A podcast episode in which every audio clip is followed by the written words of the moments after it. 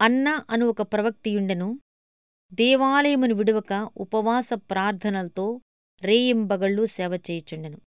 లూకాసు వార్త రెండవ అధ్యాయం ముప్పై ఆరు ముప్పై ఏడు వచనములు. ప్రార్థించటం వల్ల నేర్చుకుంటామనటంలో సందేహం లేదు.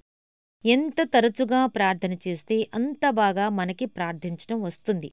అప్పుడప్పుడు ప్రార్థన చేసేవాడు ప్రయోజనకరం శక్తివంతం అయిన ప్రార్థనను ఎప్పటికీ నేర్చుకోలేడు. ప్రార్థన ద్వారా మన దేవుని గొప్ప శక్తి మన అందుబాటులోనే ఉంది. కాని దాన్ని అందుకోవాలంటే కష్టపడాలి. అబ్రహాము తన జీవితకాలమంతా దేవుని ఎదుట విజ్ఞాపన చేసే అలవాటు లేనివాడైతే సుధోమా కోసం అంతలా దేవునితో వాదించగలిగేవాడా?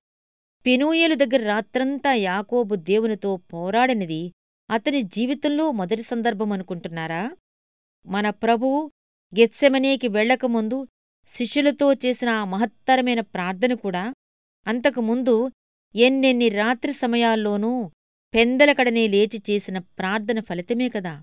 తన ఇష్టప్రకారం ప్రార్థనా వీరుడనవ్వాలని ఎవరైనా అనుకుంటే అతని ప్రయాసంతా వ్యర్థమే.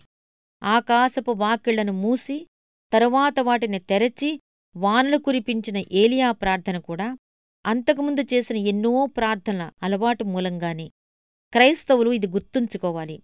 ప్రార్థన ఫలభరితం కావాలంటే పొట్టుదల ఉండాలి. హతసాక్షులు మొదలైన వాళ్ళ పేర్లు తెలిసినంతగా గొప్ప గొప్ప ప్రార్థనాపరుల పేర్లు బయటికి తెలియవు.